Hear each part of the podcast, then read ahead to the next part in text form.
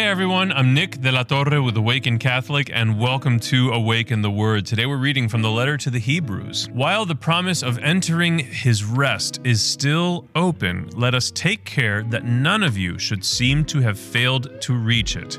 For indeed the good news came to us just as to them, but the message they heard did not benefit them, because they were not united by faith with those who listened. For we who have believed entered that rest, just as God has said, As in my anger I swore, they shall not enter my rest, though his works were finished at the foundation of the world. For in one place it speaks about the seventh day as follows And God rested on the seventh day from all his works, and again Again, in this place it says, They shall not enter my rest. Since therefore it remains open for some to enter it, and those who formerly received the good news failed to enter because of disobedience, again he sets a certain day, today, saying through David much later, in the words already quoted, Today, if you hear his voice, do not harden your hearts. For if Joshua had given them rest, God would not speak later about another day. So then, a Sabbath rest still remains for the people of God. For those who enter God's rest also cease from their labors as God did from his. Let us therefore make every effort to enter that rest, so that no one may fall through such disobedience as theirs. What I want to focus on in today's reflection is how St. Paul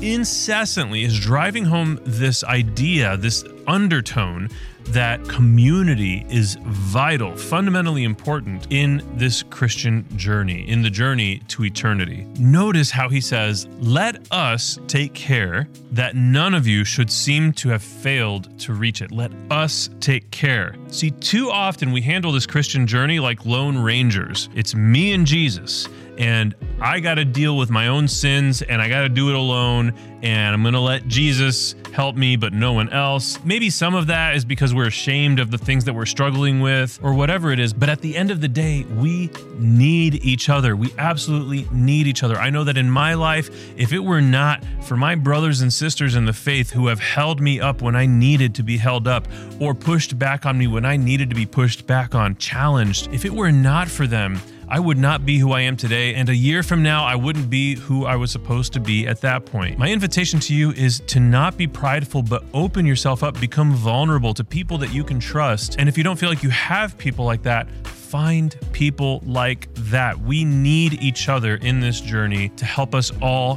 get to heaven for eternity. I have been Nick. This has been Awaken the Word. And before you go, I just need you to know that Jesus loves you. Peace.